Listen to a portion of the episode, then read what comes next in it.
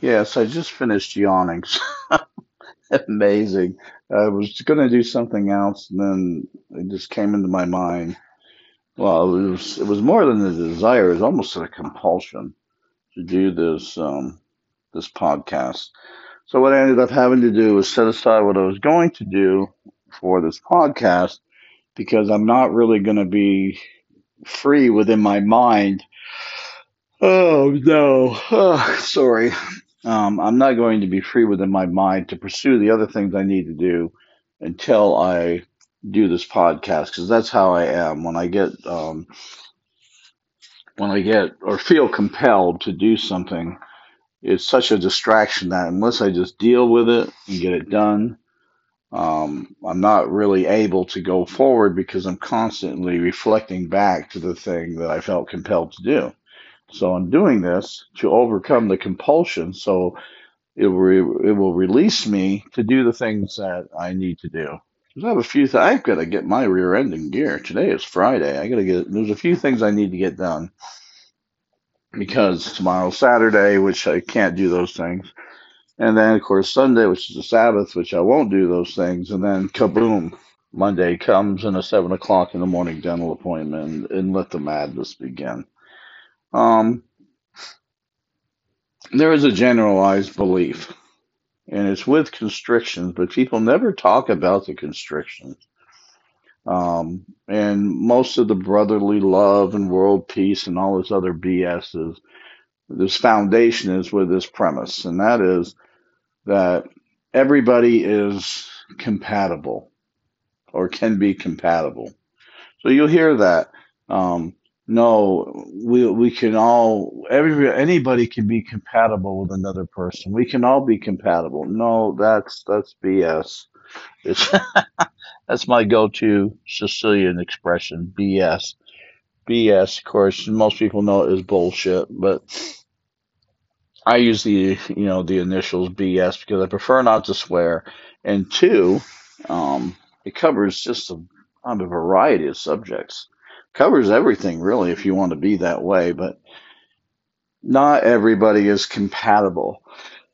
and and when I say compatible, I'm not talking about the the surface level of getting along, being friends, and all that. Um, when I say compatibility, and of course it, it transcends the basic relationships of um, self, because we have a relationship with ourselves, then a relationship with others, which is have subsets of you know relative, friend, intimate uh, person, and spouse. Because intimate person, uh, you could have an intimate relationship with somebody but not be married to them. So the subsets of others, like I said, is um, you know their self is at the top. You know we're because we have a relationship with ourself, and then below self we have relative, friend, intimate, other, and um, marriage, spouse. Compatibility on the surface level. Um, well, people misunderstand compatibility. They think because two people get along, they're compatible. Well, they're not. They're not compatible. Um, except in certain circumstances. Like they may be compatible as friends because they suppress the differences that they have that would cause them not to be friends. So even though they're not compatible, because compatible doesn't mean getting along. Compatible is a definition of the differences or the, give me rephrase that, not differences, but the semblances of, of a person. So when you talk about compatibility, most people think of compatibility as, um, you know, being able to get along. You know what I'm saying? I know people find this hard to believe. I'm going to look up compatibility so I can read you the dictionary definition of it. Because this is the, okay, so the ability, okay, so there's a quality of being capable. That's capability. This son's a, hmm. okay, let's try this. Um, compatibility. Compatibility. There we go. Finally, the natural ability to live or work together in harmony because of well-matched characteristics. The quality or fact of being in agreement. Yes, that's the dictionary definition of compatibility. Most people think that is exactly what compatibility is, and it's not when it comes to relationships. Compatibility in relationships has a lot to do with the similarities in the people, in their moral, in their financial, in their emotional, in their, you know, um, affection, I guess you would say. Because emotional covers a lot of other things, but in their ability to love, there's, there's so many things where compatibility if you want to use the dictionary dictionary definition of it, we can still I can say, okay, we'll go down that road. I'll go down that road with you, and I would say to you, it still has a deeper meaning when it comes to people and relationships. It just does. Um, there's incompatibility. We're going to speak on this for a moment. There is incompatibility between every single person and to transcend the incompatibility, people have to suppress their differences. They have to make allowances for each other. Um, they have to accept things that they don't like about the other person or and live with it. Um, depending on the relationship, will depend on how deep that goes and what they're willing to ignore and a lot of other things. However, between and I'm going to go into this quite frankly, so hopefully I won't offend too many people, but not many, many people are listening to this anyway, so there won't be a lot of people to offend. There are certain levels of incompatibility that cannot be transcended. Yeah, there are. In relationships, there are some things that simply cannot be because the differences between the two people in the most important areas are so significant they cannot be overcome. Now, I say they cannot be overcome not because they can't. I should rephrase that. They cannot be overcome because the differences are so great that the people cannot make the adjustments necessary for them to be overcome. Um, and I'm going to give you a, a prime example.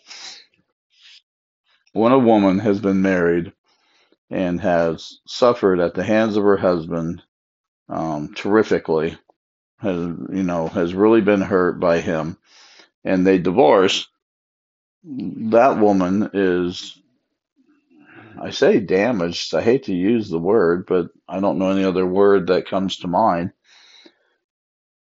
the woman is damaged on one side and vulnerable on the other.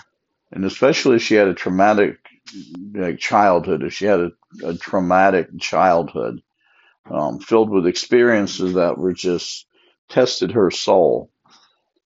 She becomes a woman, she gets married, he is a loser. He puts her through living hell. She divorces him. She now is a broken woman in a lot of ways, a damaged woman but she is vulnerable because most of those types of women are very vulnerable to getting involved in another bad relationship. And this is the irony. In the bad relationship, so for instance, they get divorced and then they will quote unquote fall in love again and they've but they don't really fall in love. That's the thing about these women. They have been hurt to the point where they don't have the ability to naturally love. I mean, they can do things for the man, clean the house, cook the food on time, do all that, and they can even fake, you know, in sex like that's really great. No, oh, I'm loving it. You're so good. They they can do a lot of role playing. They can role play uh, the wife. Um, they can role play, you know, the housekeeper. In other words, they can role play but inside, um, where maybe washing the clothes is is natural to them, the intimacy with with the new husband, um, and and the love that should be there isn't really there. Um, she married him for other reasons than love. Um, she married him for other reasons than really wanting to be with him. He's more a convenience. He's a fill in for the other husband. Then you find out that he is not much, he's not unlike the other husband. He is demanding and he's abusive and he's mean spirited. Oh, he may not do all the things the other husband did. Um, he may not be that bad, but he's a constant reminder of the other husband. And this is the irony. That relationship will be more manageable for that woman than if she married a good man. Because if she were to marry a good man, what you would find is the man would really love her and want to be with her, and just she would be it for him. He wouldn't cheat on her. He wouldn't do the things the other men did because he really loves her. The problem is she doesn't really love him. Oh, she likes the fact that he's a good man. She likes the fact that he um, doesn't do the things the other husband did. Um, and she thinks in her mind that she can make this work, when in truth, she can't. She can't make it work because she has been damaged or broken to the point where she is incompatible to a good man. She really is. She has learned to live with a bad man for so long that she's not able to release her past. She's not able to release her resentment for men in general. Notwithstanding the fact she knows this, she knows this is a good man. She knows he doesn't do the things the other husband or men in general do. She knows all this, but because she cannot release herself from her past, she's so tethered to her past that she treats the good man badly. She treats the good man the way she treated her bad husband. And she's resentful of the good man. That's what's uh, it's very ironic, I, and I've seen this many times. I'm not just saying this stuff, not making it up. I've actually seen it. Damaged women almost always make the worst wives for a good man. Yeah, uh, because they're incompatible. They just are. Very few woman that women that have been traumatized and lived through bad relationships are able to release their past and start fresh. Now I've known some that um, one in particular, I can't remember her name, it's been so many years ago. She had been through living hell. This son of a bitch stalked her. I mean, he did everything he did, or excuse me, he did everything he could do to make her dependent upon him, trying to get her fired from her work. I mean, showing up, you know, following her around with his car when she'd go on dates, you know, sitting at a table near her and talking about it. He did everything he could to destroy her chances of finding a man. Um, but then she found a, a good man, a real man, who wouldn't put up with this bullshit and let the good dude know, hey, you freaking people are divorced. She's a single woman now, and and I'm involved with her. So, you know, in other words, back off, or I'm going to do things to you. He basically told them, you know, you could call it threatened, I could call it making promises, but he basically told them, get over her, or you're going to deal with me.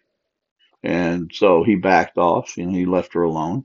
And they ended up getting married. And this woman was one of the best wives I've ever seen to a husband and he honored her too.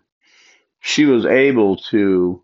Um, when I was talking to her one time, she said she couldn't believe she found somebody so nice, such a good person. And I said, "Well, they're out there." And she said, "No, you don't understand. Um, he is the type of person I've always wanted to marry." And I said, "Okay, so you did. You know, this is who I am when I'm talking to someone I really like. I'm just very open and frank. You're getting the real me 100%." Um, so she asked me, she said, What do you think I did to deserve this? And I said, Deserve it? It kind of surprised me. And she said, Yes, what do you think I did to deserve it? And I said, oh, I don't I don't think it's a matter of deserving it. Doesn't every woman deserve a good man? And doesn't every man deserve a good woman? Isn't that just something that exists? She said, Well, I don't know, George. There's been a lot of men, bad men I knew. And I said, Well, yeah, because they chose to be bad. I said, I've known a few checkered women too, or women with checkered past. But I said, But doesn't everybody deserve to have somebody um, who really loves them and cherishes them and all that stuff? She said, Well, I, I guess so. I'm just wondering, what did I do to get him? And I said, I think one of the things you did for the most part was you let go of your past you know. And she said, and this is what's interesting. She said, yeah, you know, he never asked me about my past. He never asked me about my previous marriage. He never asked me any of those questions. And I said, and what did that, what, and this is the key I hope you people are listening to. I said to her, and why do you think he didn't? Yeah, because I love to ask questions because I want to see if the person is, is a deep thinker, if they're connecting the dots. And she said, um, I don't know. I don't really know. Maybe he just thought I was more than that. And I said, he never asked you about your past because your past didn't matter to him. What matters to him is who you were right now. That's what mattered to him. So anything that happened in your past, your past relationships, I said to him, he loves you and cares about you so much that means nothing to him. It's the person he met now. That's who means everything to him. And that's why he didn't ask you. Two, he didn't, the thing is, is he's not judging you on who you were. His judgments are based upon who you are now. And I said, I think you're a pretty good person. You know, you're fun loving, you're honest. I said, you're a good person. And that's what he saw. And that's what he wanted. And his being a good man to you is one, who he is, and two, his way of honoring you. He wants you to know he honors you. He wants to know he really loves you. He cherishes you. He, you know, you and he are one. That's what he wants you to know. I said, now, is he unaware of the bad relationship? Of course he's not. He's freaking dealt with your ex husband when he had to straighten them out. So I said, he's aware that you know you probably had a terrible marriage and and things were tough for you and stuff like that but but I said but he doesn't need the details because they don't matter to him you matter to him and that's the important thing now what could have been an incompatible relationship because of what she had been through she has surpassed her past she had released herself from her past she did, wasn't tethered so she didn't second guess this man and wonder when he was going to be take off his mask and be like every other man. She didn't do those things. She had confidence that the way he was treating her when they were dating is how he was going to treat her when they got married. So when they got married, she wasn't expecting that all of a sudden he was going to be a different person or now he's going to show his true colors because he wasn't that kind of a person. And they got married and he was the same person she dated. That's what she told me. Said, you know, I was a little squeamish because, you know, getting married again so soon after getting divorced, I was a little, you know, kind of, you know, guarded or, or squeamish is the best thing I could think of, best word. Um, and I said, and? she said, and what? I said, and continue the sentence. And she said, I don't know what you mean. I said, Well, tell me what happened. Okay, you freaking married him. So what happened? She said, It was like we are still dating. And I said, Okay, but th- then what does that tell you? And I'm thinking, Please, for the heaven's sakes, freaking think, woman, think. So she started laughing and said, Well, it told me that he was the same person. He had, you know, he was real. He wasn't, he was a good man through and through. And I said, Oh, finally, freaking, A. because it is a little, know, un, you know, it's uncomfortable for me when I expect a person to be able to see the obvious, but they're looking so deep they can't see the obvious. And the obvious is, yes, he really was that type of a person. Boom, that's it. You don't have to add to it. All you had, to, like she said, I felt like we were still dating. Okay, why did you feel like you're still dating? Because he's a good guy who's crazy about you and this is who he is. He's not freaking pretending. He's he's the real McCoy. Now let's push that aside. Let's talk about friendships. Friendships whether it's the woman who is broken or you know you may say damaged, or if it's the man, because there's a lot of broken and damaged men out there too. And I'm not talking about the predator types and all that. I'm talking about men who were good men who married a bad woman and suffered for that error in judgment, I would say, because I'm I won't go into details, but I am very, very, very picky on who I get involved with. Marriage is another level, but in friendships, I am very picky about who I get involved with in friendships. I have few friends. I have even fewer best friends uh, because the nature of the beast is there aren't that, that many people you can really be a friend with, and I mean a real friendship, and there are even fewer that you could call best friend because of the criteria to be a best friend. They don't meet it. Um, they can't meet it because they are so who they are. They affecting a change in them would be like pulling teeth from a freaking you know hippo, hippopotamus or something with your bare hands. I always tell people be very, very, very careful in the associations that you choose with people you're going to call your friends. They will influence you for good and bad. um, you will become, I've spoken about this before, I'm saying it again, birds of a feather. Their influences will cause you to change for better or worse, you know, as yours will cause them, unless they're very strong willed and very intelligent. I say strong willed because they'll resist the change for things they don't want to change. Intelligent because they will know what to allow ch- to change and what not to allow. Excuse me. So in marriage, it's even worse.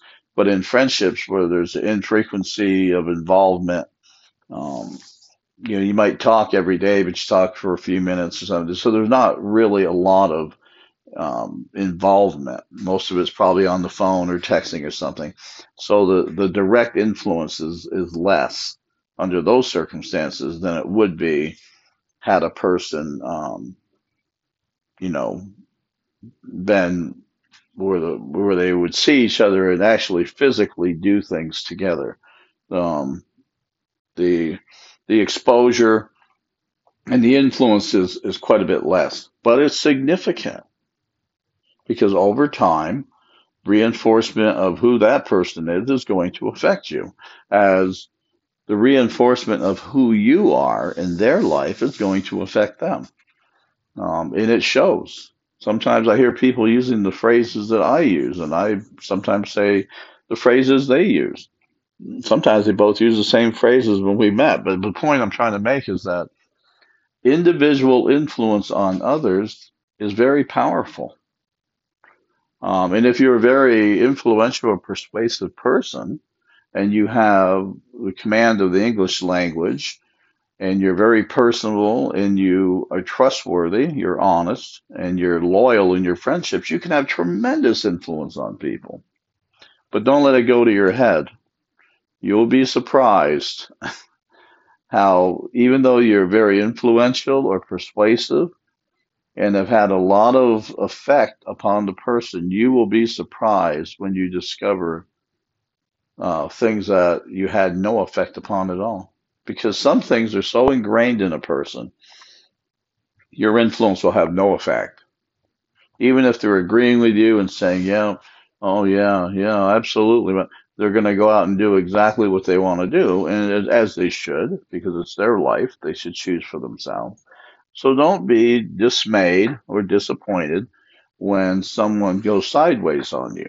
If they're your friend, be their friend anyway. I mean, you didn't become their friend because they would be a clone of you. They're your friend because the compatibility is sufficient for you to be friends. And that's what it comes down to. In friendships, as in intimate relationships, as with marriages, compatibility is very, very important. The levels are different and the depth is certainly different, but the standard of compatibility versus incompatibility is still in, in effect. And if you fool yourself, yes, I'm going to talk about this for a minute and I'm going to go. If you try to fool yourself into thinking that you can take somebody who's incompatible with you and make them compatible, you're out of your freaking mind. You're wrong. You're, I won't say you're stupid, I'll say you're ignorant. You cannot affect that type of a change in the person. That type of a change only occurs within the person if the person wills it. If the person has no desire or will to become compatible to you, it's not going to happen. Your guilt trips, your condemnations, whatever you, you try to use as a method or, or a tool to get somebody to be compatible to you so you can have them, you're out of your freaking mind. You're, you're an idiot in my book if you think you can make somebody incompatible to you compatible. Um, you're going to have your freaking ship is going to crash on the rocks because it will not happen. You will suffer disappointments on levels you've never known when you put your heart and soul into somebody who's incompatible to you. Whether it's in a friendship, intimate relationship, or marriage, you will fail. It cannot be done. Compatibility and change to compatibility within the person is individual to the person and cannot be, you know, modified or enacted from an outside force. The person themselves has to be willing to make the change. Like that woman who was in that terrible relationship who released herself from her past and married this really good dude and was I mean she was so happy it was crazy. She kept saying I can't believe it. You know, it's like a dream and I said, "Well, frickin' wake up then." Because it's not a dream, it's reality. He's a good guy. You got and I knew the guy. I talked to him and said he's a very good guy. Um, and I said, but you're a good person too. You act like you're freaking no good and he's excellent. I said, you're a good person too. Um, and I really think not talking about your past, not referencing your past, and certainly not expecting him to all of a sudden come out with a different costume on and pull a mask off because you didn't treat him that way. Um, your relationship's great because I said, oh, really, really, I said, let me tell you something about good men, um, who, men who are honest with women, and this goes for women too, women who are honest with men. One of the things that will destroy their desire for you is when you question their goodness. After they have been nice to you and have done things for you and have always been there for you and been honest with you about things, and then you question them, it kills their desire. Um, it really does. I know it kills mine to the heart, kills it. I make adjustments with people who do that stuff because what it tells me is even as a friend, after all this, you didn't have confidence in me.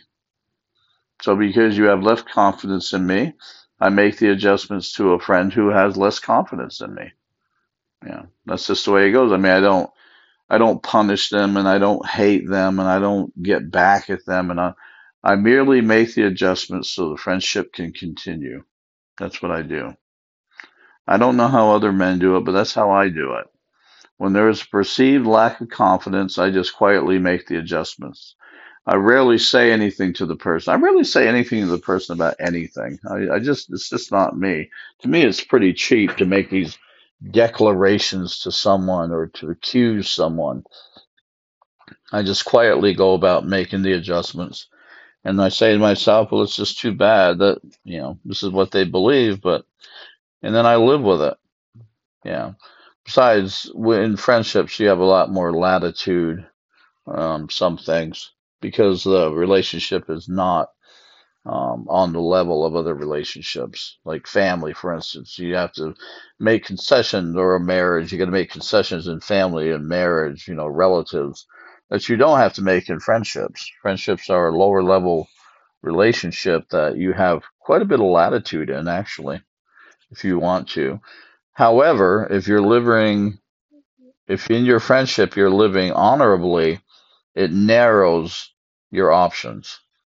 Because people who in friendships who don't where it's really not a friendship they're they're not really the person's friend they're pretending to be have a tremendous uh, number of options to choose from because the options some are good and some aren't. Some are bad. Whereas a person who is honorable in their friendships the options are narrowed because there's things they will not do to the other person that the people in fake friendships will do. That's the difference because they're honorable, they're loyal, and they will not do things that other people do. And I'm the same way. I just won't. But anyways, that's the whole thing. Just remember, okay, let me close this out so you don't freaking forget what I'm trying to say.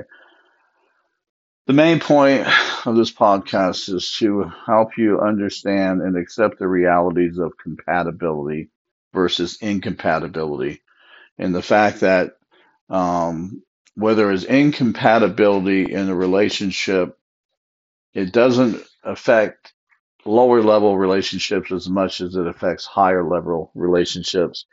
But nonetheless, it does affect uh, all levels of relationships to a certain degree.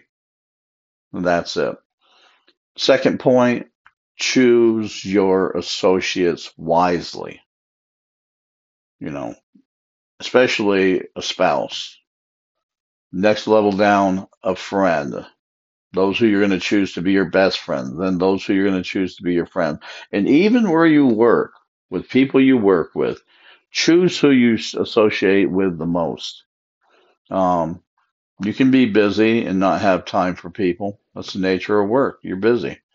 So if you're around people who are bad influences, you can just stay busy and not have time to associate with them.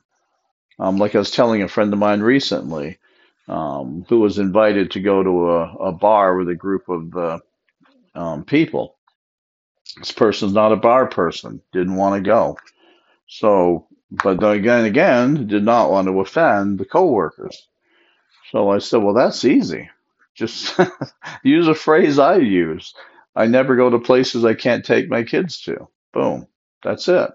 It's non-threatening. It's not accusative. It's not judgmental. It's just a statement of fact that how you make choices in your life, and you never choose to go to places where you can't bring your kids. That's it. Um, and that's what I said to them. I said, just use that one if they pressure you or make you feel like you're being, you know, you're ostracizing them or you're not being friendly. It's not it has nothing to do with friendships or anything. It just has to do with those aren't places where I go. Um, it's, a, it's, a, it's a clever way to do it, but hey, it shuts it down and uh, they'll stop asking you to. All right, that's it. Go about your your day. I was going to say something clever, but then I felt I shouldn't say it. So, anyways, just stay out of trouble. There you go. That's what we do. Yeah, never mind. Goodbye.